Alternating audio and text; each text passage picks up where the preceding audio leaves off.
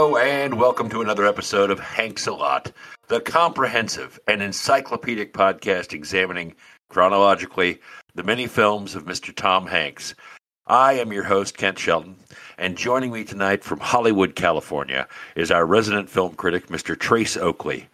And stuck to the gum wall in Seattle, Washington, is our musical director and Sir Mix-a-Lot's next door neighbor, the supersonic Mr. Kevin Dennis.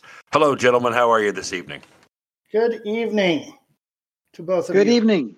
Good evening. Ah. Baby got back, but I got front. Well, that's good. Well, it- that's it's the spirit of sharing. That's what's important. you know, um, tonight we're going to be talking about a little movie uh, called Punchline. Punchline, a uh, a a movie about the world of stand-up comedy, um, and, and and like any film about stand-up comedy. It should have absolutely no laughs in it, uh, and I'm uh, at least that was my experience. My television may have been on the fritz, but um, but yeah, Punchline, a movie uh, starring Sally Field uh, and Tom Hanks.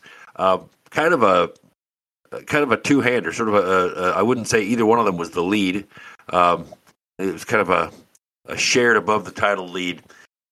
And uh, was it 1988? This movie came out. Do you guys know? It's correct. 1988. 1988. A two hander. Hmm. Yeah, yeah. That's uh, It's that's a theater term. yeah. Oh, is it now? It's a theater term for for musicals like I Do, I Do, or or um, uh, plays with just two characters. Yeah, it's a, a kind of a two-hander. That's a little little inside lingo for you uh for you Uh-huh. film and theater buffs out there. Ta- Taylor Negron might object to uh, you characterizing it as Yeah. a, two-hander, I'm sure but he'd he- love. I'm sure he thought it was an ensemble piece. Uh, but he's dead, sure. so he he's he's not going to have much to say. Well, let's kick off tonight's podcast with a review of the movie Punchline. Trace, you got a review for us tonight? I have a review. It couldn't miss. Two stars, both having cut their teeth on television. One was a nun who could fly, the other dressed in drag. Both would be kicked out of libraries in the Deep South today. Tom Hanks was coming off big, his most successful movie to date. Sally Field had won two Oscars in five years. They were famous, respected, and bankable. Stand up comedy had never been more popular. Comedy clubs had previously existed only in New York and Los Angeles. There was now at least one in nearly every major city. The pitch was easy two stand ups, one flunked out of med school, the other's a housewife. They are rivals. They fight. They fall in love. Does she walk out on her husband and kids? Then there's a nationally televised comedy competition. It couldn't miss, but it did. Punchline from 1988 was poorly received by critics and did tepid box office, though it did recoup its modest $15 million budget. The film starts out with a montage of various comedians doing their sets at a club called the Gas Station. We see observational, manic, prop, musical, young, old, pro, amateur, bad, average, and, well, none seem very good. The pick of the litter, though, is Hank's character, Stephen Gold, who's been frequenting the clubs while half assing med school. A talent scout takes notice and sets up Gold for his big break. A network exec shows up and Gold freezes, has a breakdown on stage. A lesser light at the club is Lila, a mom to three girls and married to an insurance salesman. She's got potential, guts, and desire, but so far she's strictly open mic. Still smarting from his implosion on stage, Stephen offers to help Lila. She gets better, then gets a lot better. They become equals, then he falls for her. The hubby doesn't get the whole wife having her own dreams thing. She juggles the wifely duties with dick jokes for drunks until the inevitable moment of choice, or truth, or priorities, or whatever. With the attraction still hovering, the two jokesters become the favorites in a stand up contest held at the club and shown on TV. They both kind of kill, and spoilerish alert, both kind of win. Punchline initially portrays aspiring comedians with a broad brush, a broad and very annoying brush. They are always on, they wear their insecurities on their sleeves, they dislike each other, the club owner worries he'll be forgotten if one of his comics makes it big. There are plenty of cringeworthy scenes early on in Punchline. Hanks takes Field to a convalescent facility in Jersey where he's got a gig. He roasts the various patients about their infirmities, and they all laugh so forcefully and unnaturally that you'd expect an epidemic of strokes or heart attacks. An earlier scene where Hanks fails to identify body organs to his med school professors is not only a horrid way to spend five minutes, it leaves one with an even more frightening realization. This five minute stretch of punchline was remade 10 years later as Patch Adams. This, above all, cannot be forgiven. Just when you think it can't get any worse, a strange thing happens. Punchline gets kind of good. The narrative and the actors and the film itself finds its way and suddenly portrays a fairly insightful and sensitive look at artists, in this case comedians, who strive and fail but stick with it not because they want to, but because they have to. It's the only thing that makes them feel alive. The attraction between the Hanks and Field characters never feels completely motivated, it just sort of happens. But the film attempts to convey a romantic bond born not of physical or emotional chemistry, but out of shared artistic experience. The scenes between the two leads are moving and at times heartbreaking, and even the action at the club becomes compelling with its gritty and lonely portrayal of this low rung of show business. There are some hiccups along the way, after the ship rights itself. A nauseating scene where Field comes home with a new hairdo and gets false praise from her family. In an overlong movie, this is three minutes that's so empty that if clipped, it would have vaporized on its way to the cutting room floor. Hank's character appears to have some mental health issues. Bipolar, perhaps. His manic personality, ill timed chokes on stage, and general instability suggest something amiss. Hank's portrayal is not complex enough to fully pull this off. His character seems to be running away from mental illness, but Hanks seems to be running away from his character suffering from mental illness. Had he taken on the challenge and not, not left it for the audience to diagnose him, the character would have been more sympathetic. Field's work is generally stronger. She's believable as someone who played by the rules and now finds herself unfulfilled. Her plucky persona serves Lila well, and she lands some very funny material in her set for the TV show. John Goodman does solid work as Field's husband. It's kind of a thankless role, but the actor brings levels to what would generally be a one dimensional character. Mark Rydell, best known for directing films such as On Golden Pond, plays the club owner. He finds a balance between sleaziness and humanity while looking strangely like Cesar Romero as the Joker on Batman. No orange wedges were harmed in the making of Punchline. Comedians of various degrees of fame pop up throughout the film, such as Damon Wayans, Taylor Negron, Barry Sobel, Susie Essman, George Wallace, Bob Zmuda, and Jimmy Brogan. It's also an early appearance by a future loathsome sitcom star slash sister of loathsome evangelical sitcom star Candace Cameron. David Seltzer's direction goes as the film goes. When it's good, it's quite good, but when it's bad, it's awful. And Seltzer, like any good stand up, should have cut the stuff that wasn't working. One does not expect a film about comedians to be so nice to look at, but the cinematography by Reynaldo Villalobos and the production design by Jack DeGovia are exceptional. The New York exteriors create a stunning noir vibe, and the interiors of the club and Field's gingerbread like suburban home are characters in of themselves. Punchline doesn't really work as a comedy and has been justly maligned for not being funny. It does, after a dreadful start, work beautifully as a character study. Much of what it does well has been exceeded and perfected by the marvelous Mrs. Maisel, but this is a film that doesn't deserve its poor reputation. Try the veal. Two and a half hankies.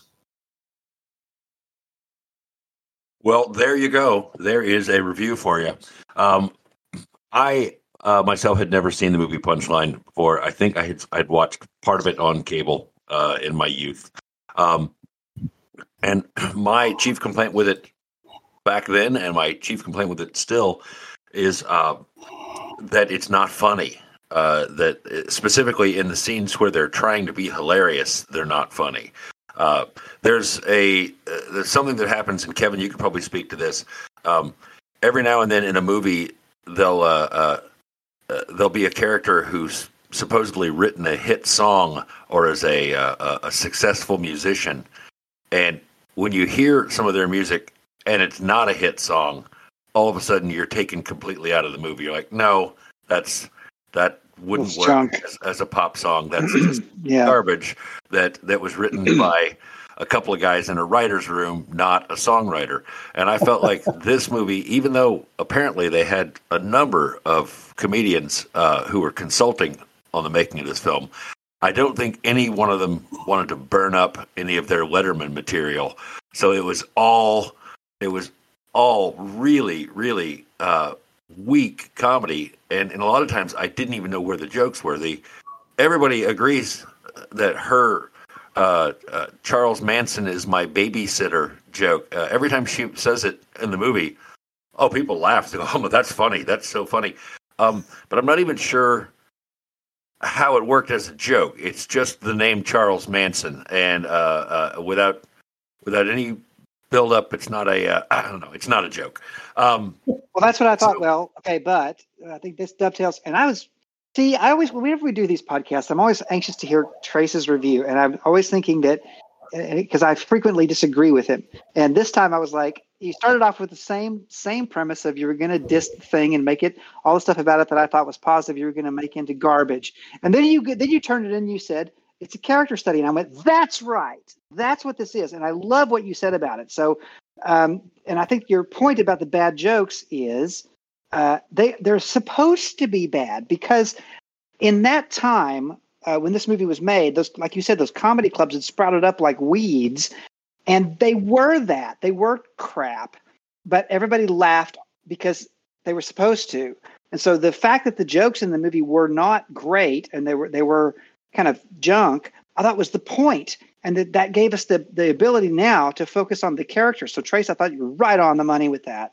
Um, the Yeah, I, I would agree. I would agree with Kent that it, you know it. Ninety-eight percent of the time, when it's trying to be funny, it isn't. I did Yeah. think that the Sally Field character's final Yeah. set actually had some really funny stuff in it. Now, one thing that I thought was interesting was that the final set that the Hanks character does is not funny. um, is not funny, but it's also it, it, it seems almost identical to when he has his meltdown uh, very early in the movie, and then the fact that that we we sort of more forward a little bit uh, to to uh, him kind of killing, we don't ever really see any sign of that Yeah, uh, because it's not there's not a laugh to be found in in in that set. and that's why the character Um, study is great because her character chooses the family and stuff over the art, even though she was the best at the art in this movie. You know, I, I thought that was interesting. So I thought your character study analysis of this movie was fantastic, and the, the the comedy in it was not great. I thought served the movie. I don't know. I, I agree with that. I agree with that. And you know, I will say that you know, I mean, I gave it two and a half stars. Honestly, if they had lopped off the first half hour, I very well might have given it three and a half stars. There's there's no excuse for what I thought was the you know, first half hour or forty minutes or so of what's already a pretty long movie.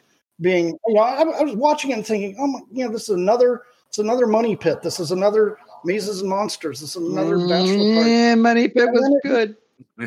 it turned this, it turned this corner and suddenly i'm engrossed in it and it's really working yeah as a character study um, and uh, uh, the performances worked the the again the portrayal of that of that environment worked I liked what you said so about John the Goodman. Countess one is a, is a surprise Yeah, I like John- what you said about John Goodman did. Yeah, He did very solid work in what I is a agree. thank- A, thankless role. Uh, and I will Well say said. that uh, I will say that the the performances uh, uh, were pretty good. Uh, I I do agree with you also that I think Tom Hanks's character, um, whether he has mental issues or whether he is uh, a malignant narcissist or something, uh, they really need to explore that more.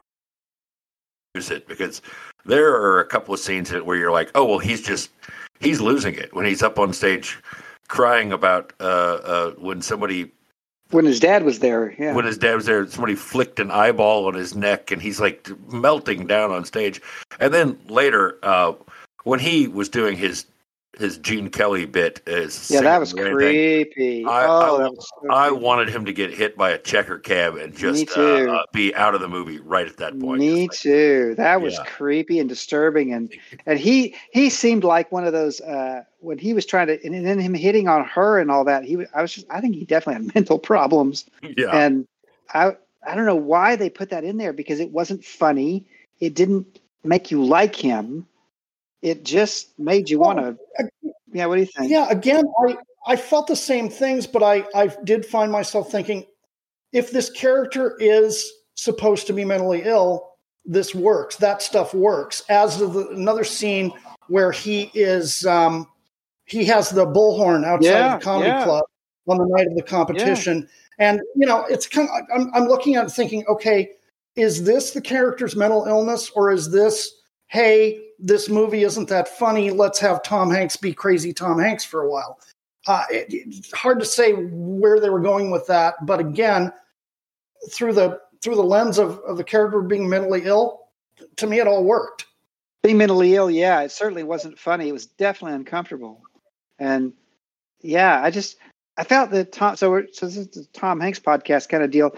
I felt that he, as an actor, did a good job of kind of, or you know what it felt like? It felt like he was in a work, a comedy, or not. Uh, sorry, in an actor's workshop in this movie. It felt like he was trying to explore all the different facets of emotion, you know, from comedy to romance to mental illness and Yeah. he didn't quite make it in any of them. I thought.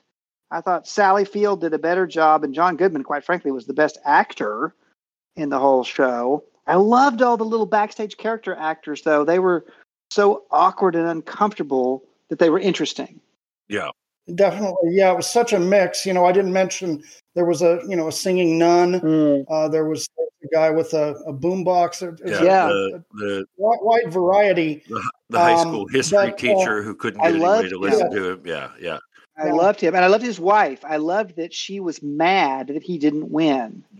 Yeah. Yeah. She was like, you could see her complaining. Yeah, fun contrast between the Goodman character and, and her, Yeah. who was just all in, all Yeah. in. He's the best. He's the best thing to ever happen to comedy. Yeah.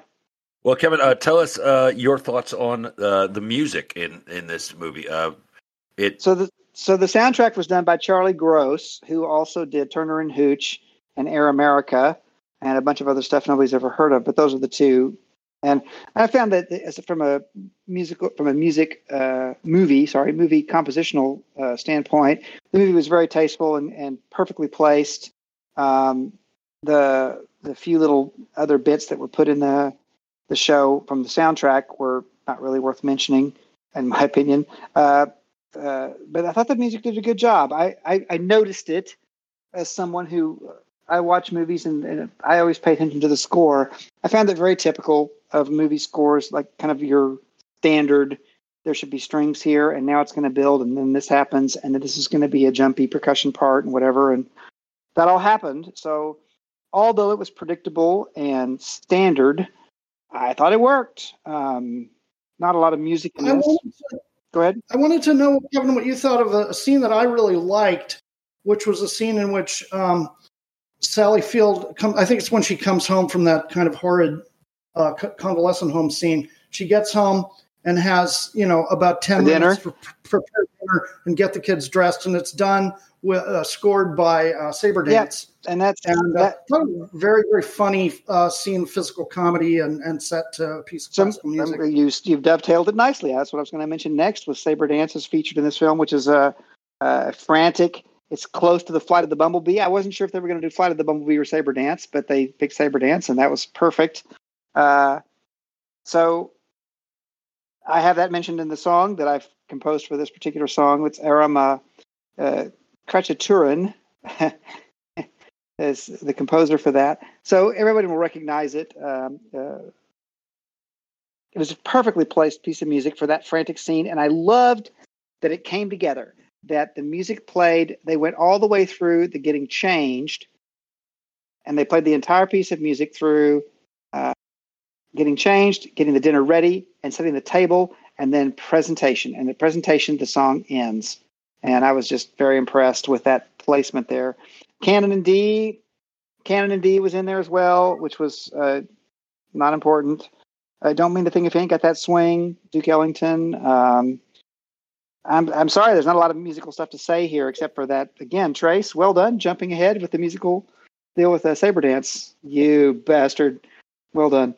All right. Well, here's our, our final summation: is that um, punchline uh, not very funny, but probably probably better than we thought it was going to be, uh, just because of the the the characters, uh, the that the sort of character study of, especially of of Sally Field, uh, Yeah. her, her dreams and her family, and uh, that the way that all played out, I thought was uh, realistic and interesting, and uh, Yep. it could have been done um, in a, a much more two dimensional way. Uh, but I, I thought it it really worked, especially uh, especially kind of her her arc through the movie uh, was pretty satisfying. Yeah. Um, next week, we're going to be talking about a little movie called The Burbs. Um, the Burbs, Huh? which is a uh, I've not seen this one. I saw it years ago. Can I just jump back real quick? I have an interesting bit of trivia about Punchline. No. A couple of things No. actually I want to say. I don't want to hear if it. I may. I don't to well, hear it. Okay. let me hear this Um, trivia. this, this, is, this is, I believe, the only movie in cinematic history where there is a, a cast member, not, not a character, but a, a cast member named George Wallace and another cast member named George D. Wallace. And neither one of them are wheelchair bound segregationist Alabama Senator George Wallace. I see they're both just other George Wallaces. Other, other George Yeah, yeah, yeah, yeah. Yeah. Oh, I know that George Wallace, the comedian, he plays uh, uh, one of the guys at the at the convalescent home. The guy Plays the guy with, with the his arm up in the air. yeah. Yeah, Uh, Yeah, he he later went on to have quite a uh, uh, quite a, a, a stand up comedy career. Um, Yeah, but uh, I don't know who the other George Wallace in the movie played. I don't either. I don't know who George D. Wallace is. Uh, yeah, he I think uh, It- didn't go on to a prominent stand career. The other thing that I that when I when I I, I had never seen Punch. Not to be confused with when D. I- Wallace Stone, who is uh, yeah, Not to be confused with D. Wallace Right. Stone. Yes. Or Tenacious D. Um, or tenacious D. Wallace Stone. or Tenacious yeah. D. Exactly. Um, I some, for some reason when I when I hear the title Punchline, I had never seen the movie.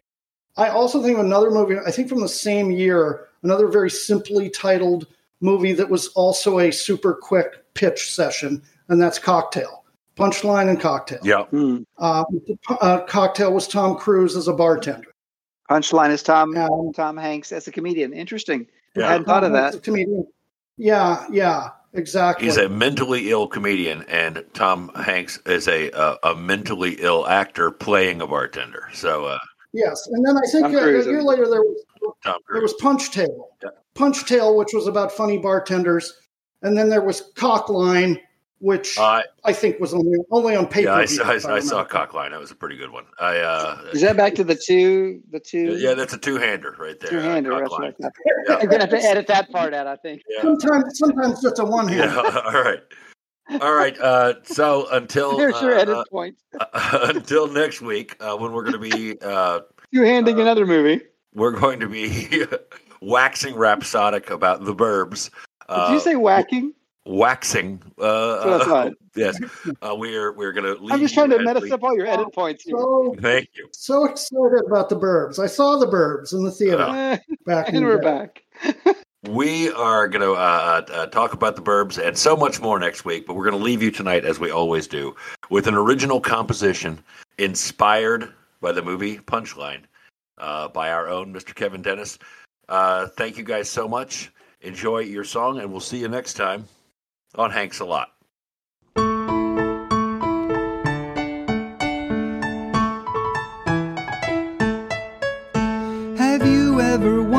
What happens when many comics compete for your laughs? Ha! Well, this little tale will tell you just that you too can become a Falstaff. Our setting is mostly at the comedy club, but sometimes in diners and streets, sometimes homes. Our hero is Steve, who flunks out of med school. In his soul, he's a comic athlete. Multiple clowns on the same stage attempt to tickle the rib cage. Lila wants to be one of the free by keeping the people in stitches. Manson is funny, Berkowitz is not. Flight of the Bumblebee Ringmaster. Have you noticed that the black goldfish is missing a child's grown up joke for the pastors? Stage when his dad and his brother attend. He kisses Lila in the back of a cab. She says they can only be friends. He's creepy in the rain, so scary with his pain. becomes a jerk outside the theater. Then the contest begins. Her set is on fire and her husband approves. She puts family first and her outlook improves. Stephen is second but takes home the prize. Perhaps her sacrifice will make him more wise. Probably not based on what we have seen. This movie is totally done. Totally. So is this song because that's what we do. Goodbye and good Hanks, everyone.